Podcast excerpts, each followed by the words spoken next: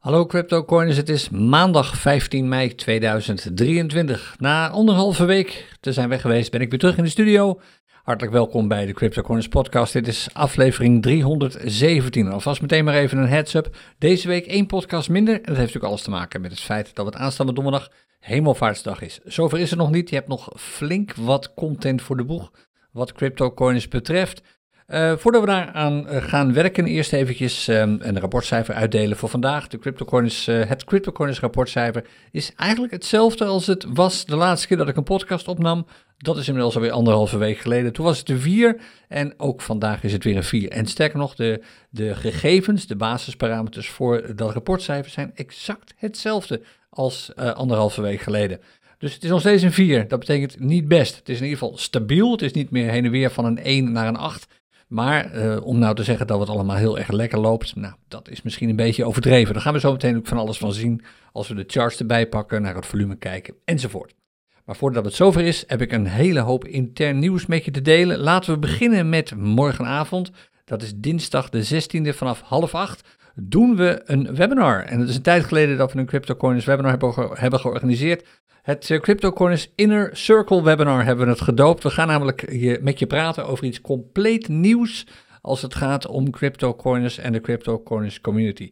En met name als je geïnteresseerd bent in, laten we zeggen, dit allemaal wat professioneler benaderen, dat hele crypto gedoe, het traden en het beleggen, en wat meer contact met de creators van CryptoCoins, zoals Kay van en mijzelf, dan is het misschien interessant om morgenavond even langs te komen. Vanaf half acht, www.cryptocoiners.nl slash webinar.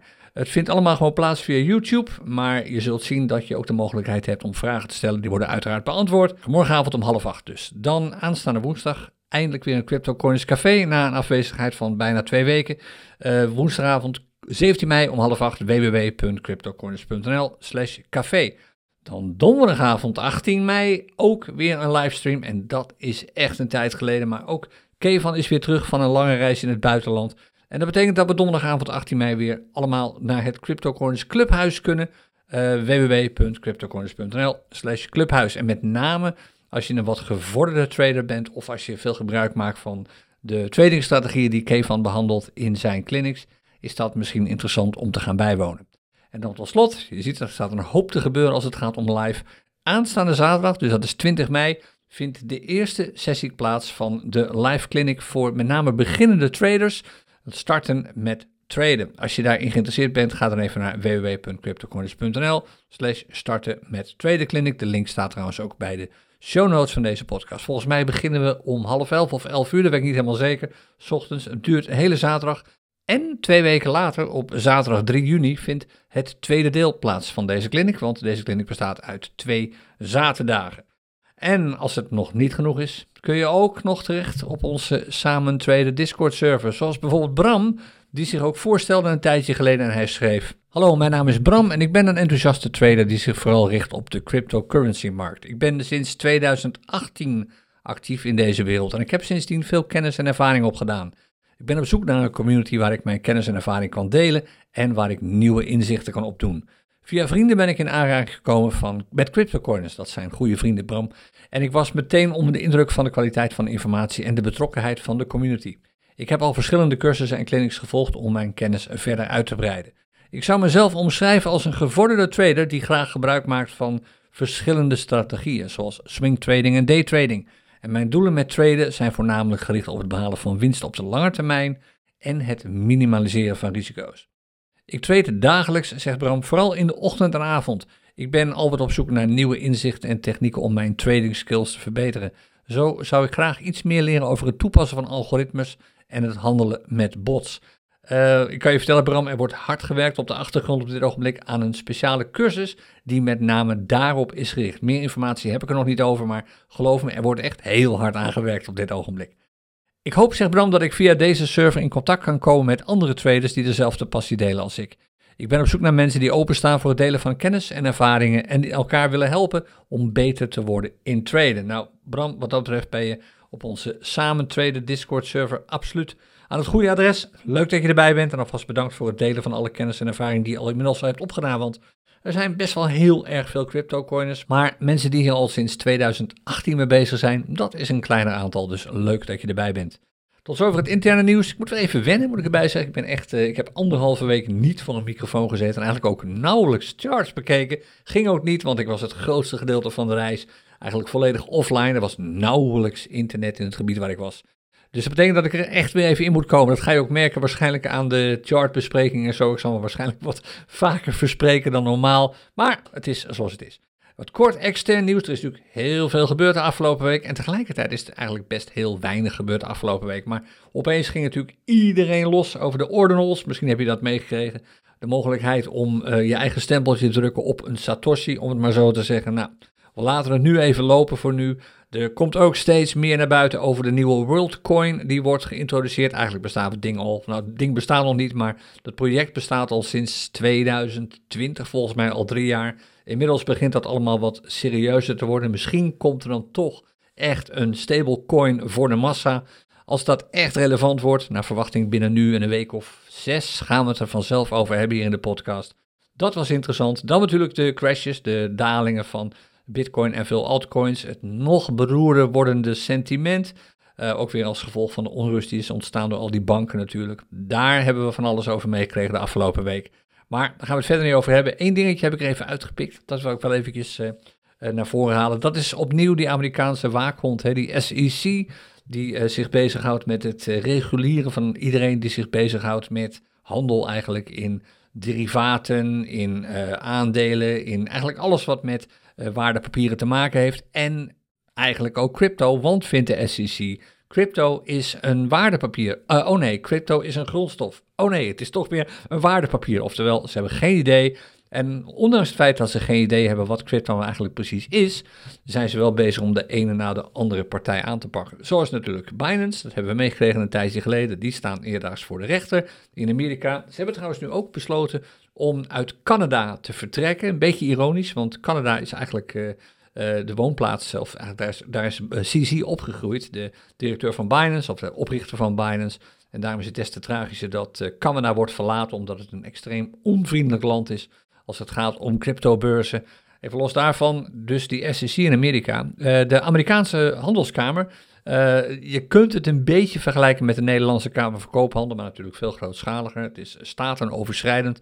Die hebben inmiddels aangekondigd dat ze volledig achter Coinbase staan. En Coinbase, een handelsplatform, die zijn bezig in de rechtszaal uh, met uh, vechten met de SEC natuurlijk. En dat gaat met name over een product dat Coinbase wil aanbieden om, ja, zeg maar eigenlijk om te kunnen margin traden, te kunnen geld te kunnen uitlenen. En de handelskamer in Amerika, de Chamber of Commerce, heeft inmiddels zelfs een document bij de rechtbank gedeponeerd waarin ze de SEC aan, eigenlijk gewoon aanpakken en zeggen van waar jullie mee bezig zijn, gaat helemaal nergens over. Jullie vinden dat iedereen zich aan allerlei regels moet houden, maar jullie maken totaal niet duidelijk wat die regels zijn. Weten jullie eigenlijk zelf wel waar jullie mee bezig zijn? Heel interessant dat een uh, Amerikaans orgaan zoals de Chamber of Commerce, wat overigens geen overheidsorgaan is, het is een commercieel orgaan, maar toch uh, zich aan dergelijke dingen of met dergelijke dingen bezighoudt. Interessant om dat te zien. Het is niet allemaal zo makkelijk meer voor de SEC op dit ogenblik. Nou, dan loopt er natuurlijk ook nog de Ripple-zaak, waarbij SEC bezig is met Ripple om die uiteindelijk uit de markt te krijgen. Als dat gaat lukken, het zou mij verbazen, maar daar gaan we ook alles over meemaken natuurlijk. Maar als dat gaat lukken, dat schept natuurlijk een enorm precedent voor de SEC. Maar de kans dat dat een voor SEC succesvol iets wordt, wordt eigenlijk steeds kleiner. We gaan, zoals gezegd, dat allemaal volgen. En als daar interessante updates over zijn, hoor je die natuurlijk ook hier in de CryptoCoins podcast. En dan wat uh, Canada betreft, uh, nog heel even om te beginnen. Binance vertrekt daar natuurlijk. En ook Canada heeft natuurlijk te maken met uh, allerlei problemen als het gaat om het kopen van bitcoin door ons, gewoon zeg maar de retailers, de, de retail traders, de consumenten. Net als we dat in Nederland zien. Nou, in Canada is er inmiddels alweer een partij opgestaan die maakt gebruik van een regel in een nieuwe wetgeving waarin staat dat de transacties tot en met 1000 dollar, 1000 Canadese dollars, uh, eigenlijk zonder verificatie kunnen plaatsvinden. En we zien nu ook in Europa eigenlijk al steeds meer van dat soort partijen opduiken. Een voorbeeld van zo'n partij is Relay. En dat schrijf je niet met een Griekse ei, maar met een i op het eind. De link staat trouwens ook bij de show notes eh, van deze podcast. En Relay is een, is een van de partijen, er zijn er meer overigens, die het inmiddels mogelijk maken, ook in Nederland, en eigenlijk nu ook weer in Nederland, om zonder dat je legitimatie nodig hebt, dus zonder dat je een paspoort nodig hebt, bitcoin te kunnen kopen. En ook niet kleine bedragen, je kunt de, uh, volgens mij, als uit mijn hoofd, is het iets meer dan 900 euro per dag dat je kunt, uh, waarvoor je bitcoin kunt kopen met een maximum van een groot aantal tienduizenden euro's per jaar. Maar het apart is dus, je hebt geen legitimatie nodig. Je kunt dat gewoon doen vanuit een app. Uh, of dat nou een iPhone is of het is een Android-apparaat, maakt niet uit. Het werkt nu weer. En ik zeg bij nu weer, het was een paar weken lang uit de lucht, want Apple had ingegrepen en had die Relay-app uit de App Store gehaald. Nou, dat is inmiddels weer hersteld. En dat betekent dus dat je inmiddels in Nederland, hoe moeilijk dat uh, uh, niet al te lang geleden nog was, inmiddels weer gewoon bitcoin kunt kopen zonder dat je een paspoort hebt. Zeg wel bij, dat kost. Het is eigenlijk altijd een weegschaal. Er is altijd een belang tussen, of een verhouding tussen uh, de hoeveelheid moeite die je moet doen om die bitcoin uiteindelijk te kunnen kopen en de commissie die je daarvoor betaalt. Ik, ik zal je twee voorbeelden geven. Wij zijn partner van Bitfavo, dat weet je misschien. We zijn trouwens ook partner van Relay geworden, dan weet je dat nu ook. En in mijn geval is dat gunstig ook voor jou natuurlijk als, uh, als mogelijke klant. Maar er zijn grote verschillen tussen die twee partijen. Om te beginnen, als het gaat voor de lange termijn, als je, te, als je weinig wilt betalen aan commissie en als je bereid bent daar wat meer moeite voor te doen, omdat je immers voor de lange termijn niet mee bezig bent, uh, je hebt regelmatig transacties waarbij je wat bitcoin wil kopen of wat bitcoin wilt verkopen, dan is een partij als Bitfavo natuurlijk de aangewezen partij, want ze bieden, of ze bieden eigenlijk hele lage commissies aan. Je betaalt nou eigenlijk super lage percentages. Het nadeel is dat voordat je daadwerkelijk Bitcoin kunt kopen en verkopen, je eerst door een uitgebreide registratieprocedure heen moet. En je moet kopieën scannen van je paspoort. In sommige gevallen moet je ook uh, nog bewijzen waar je woont. Je moet soms zelfs uh, screenshots maken van je wallets. En dat, zijn, dat doen ze niet omdat Bitfavo dat zo prettig vindt. Dat doet Bitfavo omdat ze een registratie hebben bij DNB, de Nederlandse bank. En de Nederlandse bank eist nu eenmaal dat je, als je daar een registratie hebt lopen of wilt hebben lopen, dat je allerlei regeltjes opvolgt die eigenlijk eerlijk gezegd nergens over gaan. Maar Bitfavo doet dat ook. En dat betekent dat het met name als beginnend investeerder, als, als je net bezig bent met Bitcoin, eigenlijk gewoon super lastig is. En voor heel veel mensen betekent dat ook dat ze het dan maar liever niet doen. Of misschien een paar tientjes aan bitcoin van een vriend of kennis kopen. Gewoon tegen een cashbetaling. In plaats van dat ze zichzelf gaan aanmelden bij een partij is Bitfavo. Nou, inmiddels is daar dus een alternatief voor. Dat was dus even uit de App Store, maar het is weer terug. En dat is Relay. En Relay is een eigenlijk. Eigenlijk is het niets anders dan een wallet, een gewone standaard wallet die je op je telefoon hebt staan.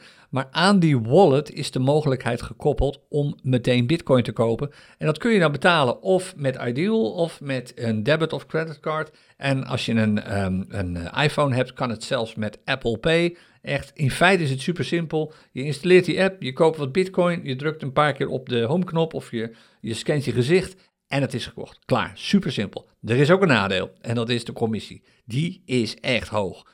Dat betekent dat dit, als je hier voor de lange termijn in zit, is het eigenlijk niet interessant om te doen. Als je al een account hebt bij Bitfavo of bij een andere, uh, zeg maar, online broker en je hebt geverifieerd, kun je veel beter een dergelijke partij gebruiken, zoals bijvoorbeeld Bitfavo.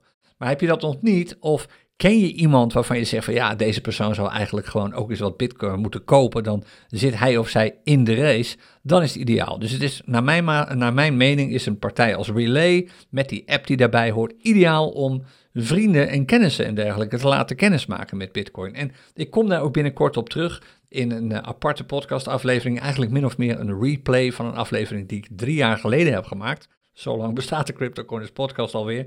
En die gaat er eigenlijk over, wat zijn nou redenen waarom mensen wel of niet in bitcoin en crypto zouden moeten stappen? Nou, een belangrijke reden waarom mensen het niet deden, met name in Nederland, eh, de laatste tijd was dat het heel lastig was om die bitcoin te kopen. Nou, dat is dus nu dankzij partijen als Relay niet meer zo. En als eerste kennismaking is het misschien ideaal om daarmee aan de slag te gaan. En ik wil nog even twee dingen met je delen.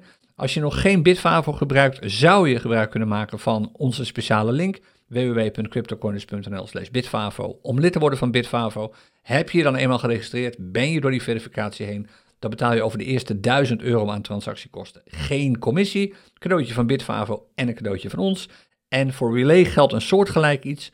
Als je de app hebt geïnstalleerd en je koopt voor de eerste keer Bitcoin, geef dan als friendcode CryptoCoiners op. Oftewel de naam van onze website, eh, onze podcast. Dan krijg je korting. Ik, het is niet zo heel veel, maar wel significant op de commissiekosten die je betaalt. Misschien dat je dat interessant vindt. Volgens mij krijg je 0,5% korting.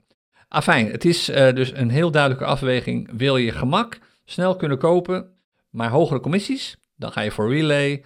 Wil je eerst wat moeite doen door de bu bureaucratie heen komen van jezelf verifiëren, maar uiteindelijk de hele tijd lang veel lagere commissies? Dan ga je natuurlijk voor een partij als Bitfavo. Maar het is leuk om te zien dat partijen als Relay, trouwens een Zwitsers product, inmiddels ook in de Nederlandse markt aan het opereren zijn.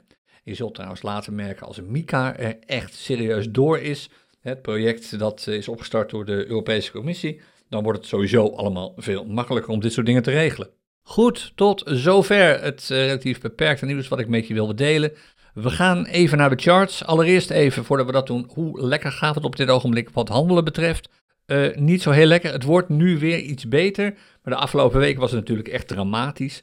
Het aantal handelsparen of het aantal muntparen waarbij je bitcoin als basismunt neemt, waarmee je kon traden, waarbij er genoeg volume was, oftewel een handelsvolume van 50 bitcoin of meer over de afgelopen 24 uur, dat was bedroevend laag. Het waren er vandaag nog maar 17, oftewel nog niet eens één hypertrader scherm vol met handelsparen. Nou, dat is het slechte nieuws. Weinig handelsparen.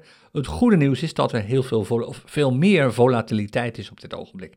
Dat betekent het is weer wat, hoe gek het ook klinkt, hoewel het volume is afgenomen, is de hoeveelheid trades die ter beschikking komen een stuk groter geworden. Oftewel, het loopt wel weer lekker op dit ogenblik. En daar komt ook nog bij dat een aantal dingen nu echt in het groen staan na de flinke dips die we natuurlijk vorige week hebben gezien. Nou, hoe ziet het dan daadwerkelijk er met de trends uit? Daarvoor kijken we natuurlijk eerst even naar de Bitcoin chart. En als je meekijkt op YouTube, dan zie je die charts nu ook voor je. Dit is de weekchart, de Bitcoin weekchart.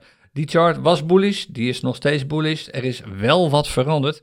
Uh, twee weken geleden, ook vandaag precies twee weken geleden, toen ik de, het was 1 mei, toen maakten we de uh, podcast met de maandchart en ook deze weekchart natuurlijk. Toen zei ik nog van nou, uh, we, hebben, zijn op weg naar een nieuwe trough, naar een nieuw dal. En als dat dal, en dat was dus de candle die je hier nu voor je ziet, de candle van 1 mei. Als het dal van deze candle of de low van deze candle boven het vorige dal blijft, en dat was het dal van, wat was het, 27 maart, dat was deze candle hier, uh, dat was uh, 29, sorry, 26.541 dollar. Als de prijs daar niet onder komt, dan blijft de weekchart nog steeds bullish. Nou, hij is er, en gebeurt dat wel, dan blijft de weekchart ook wel bullish, maar dan hebben we ons eerste bearish signaal te pakken. Nou, dat is niet gebeurd. We hebben dat dal een tijd lang weten te houden. Het leek er even op dat de candlestick van afgelopen maandag, die van, of niet afgelopen maandag, van maandag 24 april, dat die een low had, dat eens het nieuwe dal zou kunnen worden. Maar dat is niet gebeurd, want de prijs is gewoon blijven dalen en we hebben het allemaal meegemaakt. Vorige week, in de week van 8 mei dus, is de prijs op een niveau gekomen van 25.800 dollar. Dat heeft niet al te lang geduurd, maar het levert een zogenaamde wick op, een zogenaamde wick op, een, een uh, uitslag naar beneden toe, die daar dik onder het vorige dal zat. Vandaar dat we nu een nieuw dal hebben, dat lager is dan het vorige. En dat zat dus in de week van 8 mei, 25.800 dollar. Dus we hebben nu te maken met een trend die nog steeds bullish is, omdat we nog steeds hogere pieken hebben, maar geen hogere dalen meer. En je weet, om een trend te laten omkeren van bullish naar bearish, moet je zowel een lagere piek als een lager dal hebben, een, higher, een lower high en een lower low. Nou, we hebben nu al een lower low, dat is dus de low van afgelopen week. Misschien de laagste, je weet niet wat er deze week allemaal op ons afkomt natuurlijk van, uh, aan economisch nieuws. Maar op dit ogenblik uh, is dit de nieuwe low, 25.800. Die is lager dan de vorige. En dat betekent het volgende. Misschien gaan we deze week alweer op weg naar een nieuwe high. Dat weten we overigens pas over twee weken definitief. Want die candle moet eerst helemaal klaar zijn. En de candle van deze week, die nu op dit ogenblik groen gekleurd is, kan zomaar omslaan. En dat weten we dus echt pas als deze candle klaar is, volgende week maandag pas. De, wat is het, de 22e mei. Als hij doorschiet op weg naar boven, dan moet hij door de vorige piek heen breken. En dat betekent een prijsstijging van 31.035 daar doorheen dus. Is dat realistisch? Het antwoord is, als je heel eerlijk naar mijn chart kijkt, ja, het zou zomaar kunnen, want er is best wel momentum. Kijk, als je nog even terugbladert naar de week van 13 maart, zie je een enorme lange candle, en dan praat ik niet over de wicks, maar over de body van de candle zelf. Toen was er best veel momentum. Dat zie je trouwens ook aan de prijs die boven de bovenste band van de Keltner Channels uh, uitbrak, wat wijst op een stijgende bullish momentum. Korte pas op de plaats gezien in de week van 20 maart, 27 maart, 3 april. Maar daarna alweer best een behoorlijke candle die alweer aangaf dat er best wel wat bullish momentum was. Prijs is een aantal weken op rij boven die bovenste band van de Keltner Channels gesloten. Wat nog steeds aangeeft dat, het stijgend, dat er sprake is van een stijgend bullish momentum en wordt best op het gas gedrukt. En eigenlijk is alleen de afgelopen week, hoewel het alweer heel lang lijkt, Alleen de afgelopen week is er sprake van een prijsdaling, waardoor de prijs binnen die Keltner Channels komt. Oftewel, nu neemt dat bullish momentum af. Maar zo beroerd is het ook weer niet op het ogenblik, hoewel we toch, zeker als je terugkijkt sinds die vorige high die we hebben gezien in die week van 10 april, te maken hebben gehad met sinds die vorige high een prijsdaling van ruim 15%. Best heftig, maar als je kijkt naar het volgende, de trend is nog steeds bullish. We hebben nog steeds hogere pieken en nu weliswaar dan een lager dal, maar nog steeds eigenschappen van een bullish trend. Er is geen gigantische daling van de prijs gekomen op de weekchart, waardoor we nu onder de onderste band van de Keltner Channel zitten. Kan nog komen, maar eerlijk is eerlijk, het ziet er eigenlijk allemaal naar mijn mening best wel aardig uit. Het is niet denderend, het is niet 100% positief natuurlijk, maar we hebben een bullish chart, er is genoeg volume, we hebben nog steeds hogere pieken Oftewel de kans dat we nog een keer door die 31.035 heen gaan op korte termijn, de komende paar weken, is absoluut realistisch. Absoluut realistisch. En zelfs als de prijs deze week flink daalt en onder het dal komt dat we eigenlijk al hebben, het dal van vorige week, is er alleen maar sprake van een nieuw lager dal. De trend, de trend sorry, blijft nog steeds bullish. Dus het ziet er best aardig uit. Dingen die ik op dit ogenblik wat de weekchart betreft in de gaten houd, zijn die parabolic stop and reverse plusjes, die je onder de prijs ziet staan op het ogenblik, die zijn best al heel lang bullish, al sinds 13 maart, eigenlijk al sinds 9 eh, januari. We hebben even één schijnbeweging gehad. Toen kwam er een enorme dip. Ik weet niet wat hier het slechte nieuws was. Volgens mij was het ook weer SEC. Nee, dit was de Binance-rechtszaak volgens mij begin maart. En in feite zijn die PSARs gewoon keurig bullish, staan keurig onder de prijs. En dat met een hoog momentum, met lange candles is gewoon een legitiem signaal. Dus die zijn bullish. De prijs, zoals gezegd, binnen de Keltner channels, maar binnen de bovenste band nog steeds bullish. De OBV, de Unbalanced Volume Indicator, die is bearish. Nou, die is eigenlijk al bearish geworden sinds, uh, sinds de week van 24 april. Nu stabiliseert het zich enigszins, maar de laatste telt natuurlijk nog niet mee, want die is op dit ogenblik nog in opbouw.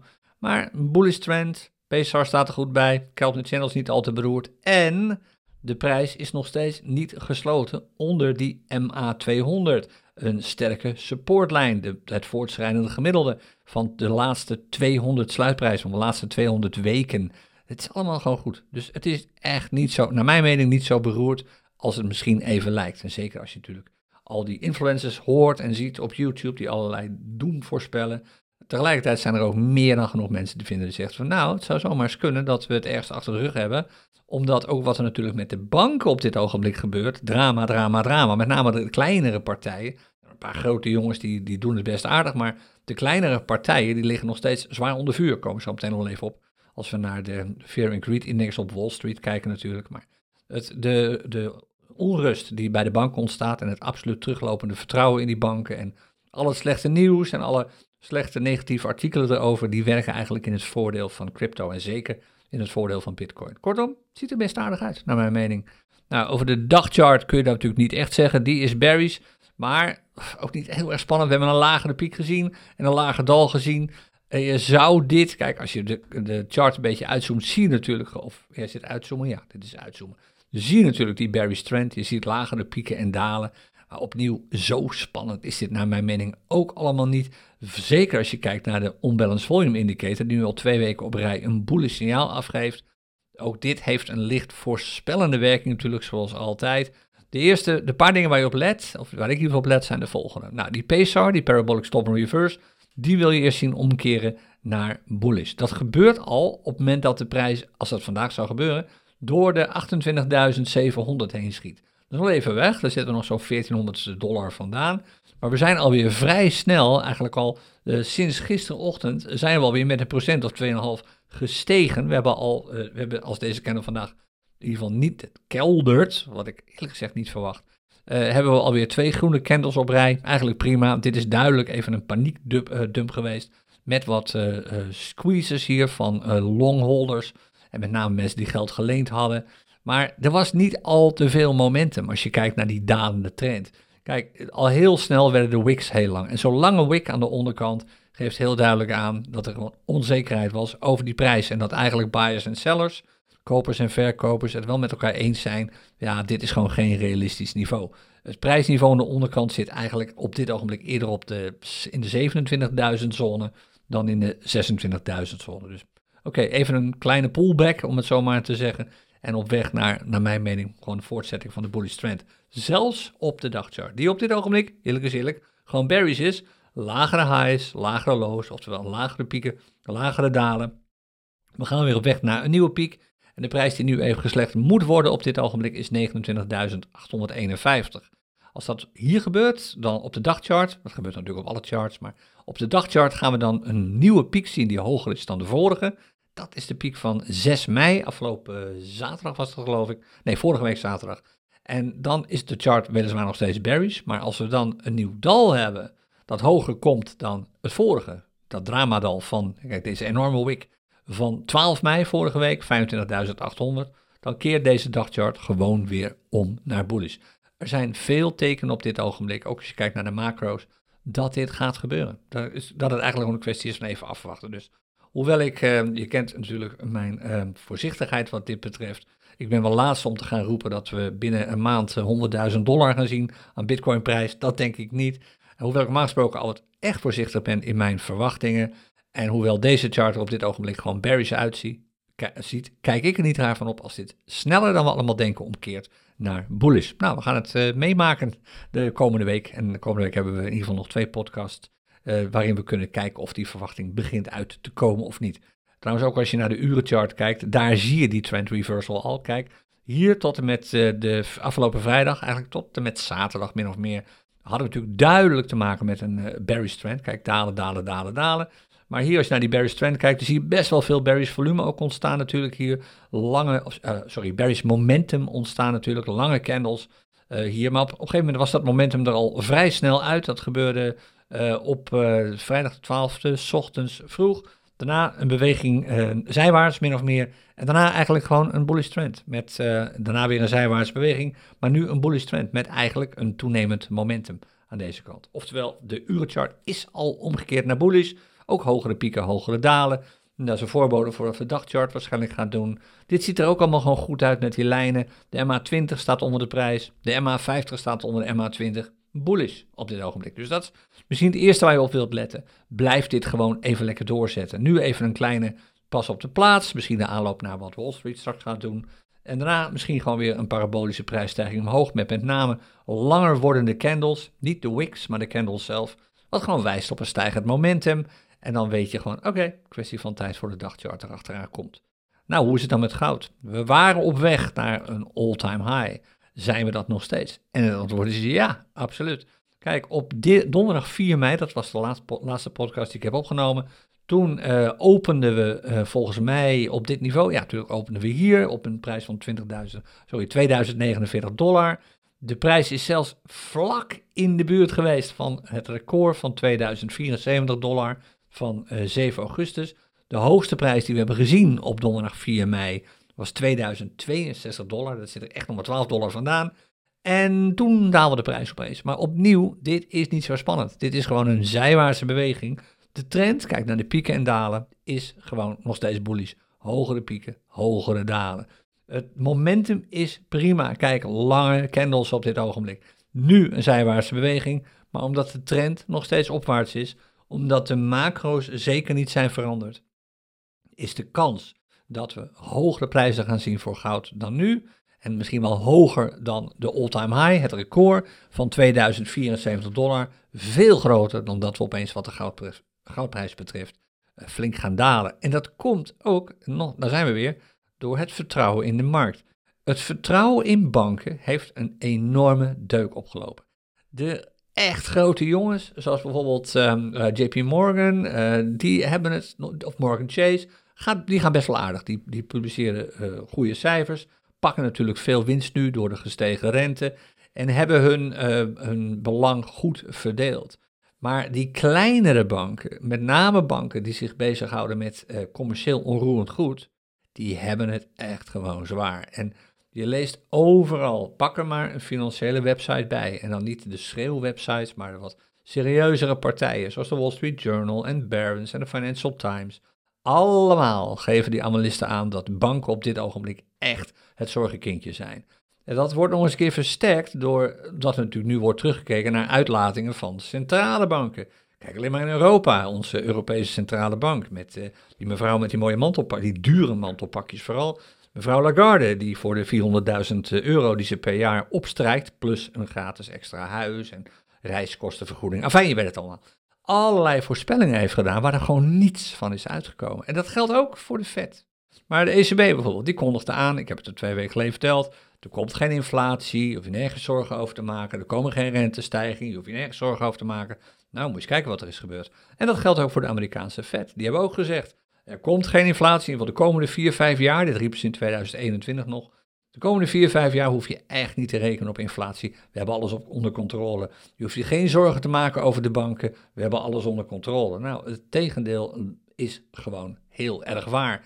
En dat gebrek aan successen bij die centrale banken en eigenlijk gewoon fout op fout laat niet veel ruimte voor vertrouwen in dergelijke organisaties. En dat hebben beleggers dus ook niet meer. Beleggers, mensen die hun geld ergens willen investeren uh, met de verwachting dat de waarde ervan toeneemt, omdat er meer van komt, door te, in aandelen te gaan zitten, uh, door rente te pakken op bijvoorbeeld spaarrekeningen, die worden wat die spaarrekeningen betreft en die bankrekeningen veel minder enthousiast en optimistisch. Dat, ze zijn eerder pessimistisch. En dat gebrek aan vertrouwen in banken zie je terug op een paar niveaus. Banken die nu, alle banken op dit ogenblik, met name in Amerika zie je dat sterk terug, worden doorgelicht. Die worden niet alleen doorgelicht door beleggers, waar we twee weken geleden over hadden, die worden ook doorgelicht door overheidsinstanties, door regulators, eh, dus uh, toezichthouders, door analisten, noem maar op. En er wordt wat jarenlang niet is gebeurd, zeker niet sinds de vorige bankencrisis, er wordt kritisch gekeken naar waar banken hun vermogen in hebben zitten. En op het moment dat daar uh, leningen in blijken te zitten die waarschijnlijk niet meer kunnen worden terugbetaald. Zoals leningen aan bedrijven die er slecht voor staan. Of leningen die zijn verstrekt voor het bouwen van uh, commercieel onroerend goed. Dan gaan die banken op het radarscherm. En dat is niet positief. Daar wordt meteen over gepubliceerd. Aandelenwaardes van banken dalen. Een mogelijke bankrun komt er bij dergelijke partijen aan. En dat betekent eigenlijk, naar mijn mening, het volgende. De kleinere partijen, de kleinere banken, die het moeten hebben van rendement op investeringen die tegenwoordig als een risico worden gezien, zoals dat commerciële onroerend goed, gaan het niet alleen zwaar krijgen, ze gaan ook nog eens een keer veel vertrouwen verliezen van consumenten. Die zullen hun geld daar weghalen en zullen willen vluchten in safe havens, in grondstoffen die vertrouwen genieten. Dat is goud natuurlijk, dat zie je met name terug als je die goudchart erbij pakt. Maar het is, hoe gek het ook lijkt op het ogenblik, want er wordt extreem veel negatief geschreven, dat is in toenemende mate ook Bitcoin. Je ziet het bijvoorbeeld terug aan het aantal wallets, en dan praat ik niet over de wallets bij handelsplatformen, maar de zogenaamde non-custodial wallets, zoals bijvoorbeeld Relay en, en Exodus en noem ze allemaal op en zo. Het aantal wallets waar meer dan een miljoen bitcoin, of uh, niet een miljoen bitcoin, waar, meer bitcoin, waar bitcoin in zit met een waarde van een miljoen dollar of meer. Dat worden er steeds meer en op dit ogenblik, naar schatting, zijn er zo'n 1 miljoen wallets met een vermogen van 1 miljoen dollar aan bitcoin of meer. Dat hebben we lang niet gezien, zo'n groot aantal. En wat dat laat zien, is dat steeds meer beleggers kiezen voor crypto en bitcoin als investering om de problemen met die banken een beetje uh, te, te baas te blijven natuurlijk. Want hoe, hard banken, hoe harder banken en centrale banken roepen dat er niks aan de hand is, des te meer serieus je daarover zorgen moet maken. Wat uh, is in ieder geval mijn mening hierover. En ik vermoed ook wel jouw mening, anders was je waarschijnlijk niet zo enthousiast bezig met crypto. Nou, hoe zat het dan met die Fear and Greed Index? We hadden hem al even in beeld. 58. En apart genoeg is dat hebzucht. En nog aparter genoeg is dat exact hetzelfde getal als de laatste keer dat we de podcast opnamen, op eh, donderdag 4 mei. Uh, alleen er is eigenlijk niks veranderd aan de buitenkant. Toen hadden we trouwens op 4 mei net de opluchting tussen aanhalingstekens over de, de relatief bescheiden renteverhoging van de Fed. En de aankondiging van de Fed dat dit misschien wel de laatste renteverhoging uh, zal zijn. Nou, dat, dat, zo'n aankondiging kun je niet serieus nemen. Misschien is dat zo, misschien is het niet zo, maar in juni weten we daar meer over. Maar die zorgen zijn er nog steeds. De zorgen over die kleine banken. En dat schuldenplafond. Uh, Amerika is bijna failliet. Uh, je kunt het zeggen zoals je wilt, maar Amerika is bijna failliet. Uiterlijk op 1 juni, waarschijnlijk al wat eerder, is het geld gewoon echt op. Om een populair liedje van een populaire crypto-coin even bij te pakken.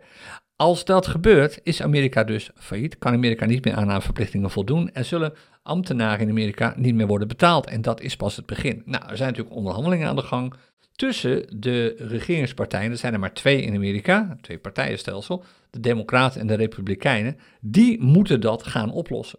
En op dit ogenblik, vorige week waren de eerste besprekingen, die hebben tot niets geleid. Er zijn volgens mij dinsdag besprekingen geweest en afgelopen donderdag of vrijdag ook weer. Ze hebben tot niets geleid. Beide partijen hebben niets anders gedaan, alleen maar op het hardst tegen elkaar geroepen dat ze niet van plan zijn om hun inzichten te veranderen. En dat betekent eigenlijk het volgende. De Democraten willen dat dat schuldenplafond omhoog gaat, dat dus het probleem weer even wordt uitgesteld. Want anders kun je niet oplossen. Er is geen andere manier. Ja, je kunt geld drukken, dat is al een keer geprobeerd, maar dat zou nu een heel fout signaal zijn. Want als je nu geld gaat drukken om dit probleem op te lossen, terwijl je tegelijkertijd geld uit de markt hebt gehaald, hebt verbrand, kwantitatief uh, vernauwd, om het inflatieprobleem aan te pakken, dat klopt niet, dus dat gaat niet gebeuren. Dus het enige wat ze kunnen doen is dat, schulden, dat plafond weer hoger te maken, nog meer geld uh, te kunnen lenen eigenlijk. Als, en uh, democraten willen dat. En republikeinen zeggen, nee, dat gaan we niet doen, dat past niet bij onze policy. Maar eigenlijk zeggen ze gewoon, nee, dat gaan we niet doen, want daarmee helpen we de, de democraten. En de verkiezingen komen er volgend jaar aan. Wij moeten alles doen wat we kunnen om de democraten in een zo slecht mogelijk daglicht te zetten. Het is puur politiek wat hier gebeurt. En dit kan dus uiteindelijk gaan betekenen dat in eerste instantie ambtenaren geen geld meer krijgen. Het kan betekenen dat er een kortstondige oplossing wordt gevonden, waardoor dit probleem weer een jaartje opschuift, maar het probleem blijft gewoon bestaan. En dat kan ook betekenen, de kans is niet zo groot, maar het effect zou gigantisch zijn dat Amerika daadwerkelijk failliet gaat. En dat zou dus dan betekenen dat de dollar onderuit schiet. En dat verklaart dus ook waarom naarmate er meer en meer nieuws naar buiten komt dat het niet vordert met die besprekingen, dat er geen oplossing in zicht is, dat de prijs van bitcoin stijgt. Vandaar ook mijn verwachting, let het op de macro's, dat we eerder hogere bitcoinprijzen gaan zien dan lagere. En dat goud door het DAX gaat. Dus dat goud niet door het DAX, de Duitse beurs, nee, door het DAX gaat. De, het, het uh, record dat we hebben gezien van 2070 dollar van een paar jaar geleden. Nou, dat gaan we echt allemaal. Het wordt echt een spannende maand, net als vorige maand ook al een spannende maand. Gaan we allemaal meemaken deze maand nog. Nou, hoe zit het dan met de heatmap? Die is groen. Tenminste, hij was groen toen ik. Ja, dit kun je overwegend groen noemen. Want deze munten pakken natuurlijk niet mee, de USDT en de USDC. Dat zijn trouwens, dat zijn gewoon stablecoins. Trouwens, USDC ga je binnenkort nog veel van horen in de context van die WorldCoin die er waarschijnlijk aan zit te komen. De komende zes weken horen we daar meer over. Eigenlijk staat alles wel in het groen, niet donkergroen, maar in ieder geval groen genoeg om twee punten op te leveren voor het uh, rapportcijfer. Dan nog even de CryptoCoin scanner, die is altijd interessant voor traders natuurlijk op dit ogenblik. Hoe staat het met de barometer? Uh, dat ziet er best aardig uit. Nu even een kleine daling van sinds een uur geleden, maar overal gezien is het eigenlijk al een aantal uur op rij allemaal positief. Sinds gisteren is alles gemiddeld gezien, alle altcoins zijn gemiddeld gezien 0,6% in bitcoin duurder geworden. En sinds vier uur geleden zelfs 0,9% in bitcoin. Oké, sinds afgelopen uur dus even wat minder, maar op zich is het best nog wel aardig traden. Kijk natuurlijk uit, snel in trades, snel uit trades op dit ogenblik. Als je de trend bekijkt, met name de trend van de dollarmarkt, die houden natuurlijk al wat goed in de gaten. De laatste keer dat ik een podcast opnam was het 51% bearish. Het is nu waarschijnlijk wel wat minder. Het is 39,4% bearish. We zijn even opschrijven voor morgen natuurlijk, om daarmee te vergelijken. Oftewel, het is nog steeds behoorlijk bearish. De meeste dollar charts die je bekijkt, waarbij de dollar de basismunt is, en voor de rest alle crypto-munten je daar tegenover kunt zetten natuurlijk. De meeste van die charts op de wat langere intervallen zijn gewoon nog steeds bearish. Er zijn niet zo heel veel bullish charts te vinden. Dat zie je als je kijkt naar de top 10. De tiende plaats is een munt waarbij de langere charts eigenlijk gewoon al bearish zijn. Alleen de, nou bestaat die munt natuurlijk nog niet zo lang, Maar even goed, de meeste, kijk maar naar de negende plaats en de achtste plaats. Oké, de negende de achtste plaats bestaat ook nog niet zo lang. Het zijn relatief kort lopende muntjes nog die hierbij staan. Maar er is geen muntpaar te vinden met de dollar als basismunt, uh, waar alle charts op dit ogenblik bullish zijn. Er is trouwens gelukkig ook geen muntpaar te vinden waar alle uh, muntparen bearish zijn. Maar de top 10 uh, eh, stopt bij 96% bearish. Oftewel echt nog significant meer bearish dan bullish. Daar wil je rekening mee houden als je naar de dollar charts kijkt. Maar de meeste van ons, jij waarschijnlijk ook als je naar deze podcast luistert, um, handelen met Bitcoin als basismunt. En als je naar de trend, de trend kijkt met de Bitcoin als basismunt, dat was uh, twee weken geleden was dat uh, eh, 53% bearish officieel, 54% bearish. En dat is nu nog maar 13,6% bearish. Oftewel, de altcoins hebben een behoorlijke inhaalslag achter de rug. Dat is allemaal niet meer zo beroerd als het was. En dit verklaart ook dat ondanks het feit dat het volume gewoon nog steeds slecht is, en de afgelopen weekend niet beter op is geworden. Het verklaart ook waarom je eigenlijk best lekker kunt traden op dit ogenblik. Als je je maar houdt aan muntparen met genoeg volume. In de praktijk betekent dat dus helaas dat er misschien maar 12 charts zijn, 12, 13, want de eerste paar hoef je niet mee te rekenen. Kijk, BNB versus de Bitcoin en Ether versus de Bitcoin. Ja, de volatiliteit is daar zo laag, daar kun je gewoon geld, geen geld op verdienen. Maar er blijft er allemaal zo'n 12, 13 over. Als je daar maar op focust, als dat de charts zijn die je in de gaten houdt en daar gewoon je trades op doet, kun je vrij snel, vrij makkelijk winst maken op dit ogenblik. En dat is een iets ander scenario dan we een paar weken geleden hebben gezien. Dus dat is in ieder geval goed nieuws als je een trader bent. Dit zijn echt wel de dagen om lekker winst te pakken. In ieder geval naar mijn mening. Ik ben benieuwd hoe jij erover denkt. Als je zin hebt om daarop te reageren, doe dat. Reageer gewoon even op deze podcast. Bijvoorbeeld op YouTube als je hem daar volgt. Of door gewoon even naar de podcastpagina te gaan. Laat je reactie achter. Altijd leuk om dat soort dingen te lezen. En misschien hoor je hem wel terug hier in de CryptoCoins podcast. Oké, dat was hem. Een eh, wat moeilijke bevalling. Want ik weet niet of je zelf al eens radio hebt gemaakt of podcast hebt opgenomen. Zo. Maar als je al, bij mij geldt het in ieder geval. Als ik er anderhalve week uit ben, wat ik nu was. Ik heb echt anderhalve week geen microfoon gezien. Dan is het echt lastig om weer op gang te komen. En om in ieder geval niet uh, al te veel versprekingen te maken. Nou, dat heb ik wel gedaan. Sorry daarvoor. Morgen gaat het hopelijk alweer een stukje beter. Uh, ik ga me nu voorbereiden op een voorbespreking van het webinar dat we morgenavond geven. Uh, het Inner Circle webinar, zoals we dat hebben gedoopt. Uh, om half acht begint dat. We gaan iets aankondigen, dat, wat ik al zei in het begin van deze podcast. Wat dus heel interessant zou kunnen zijn als je serieus bezig bent met dit verhaal. En ik weet het, er wordt vaak gesproken over professionele traders en hobby traders. Ach, ik, ik geloof niet zo in dergelijke termen, vandaar dat je mij die ook nooit hoort gebruiken.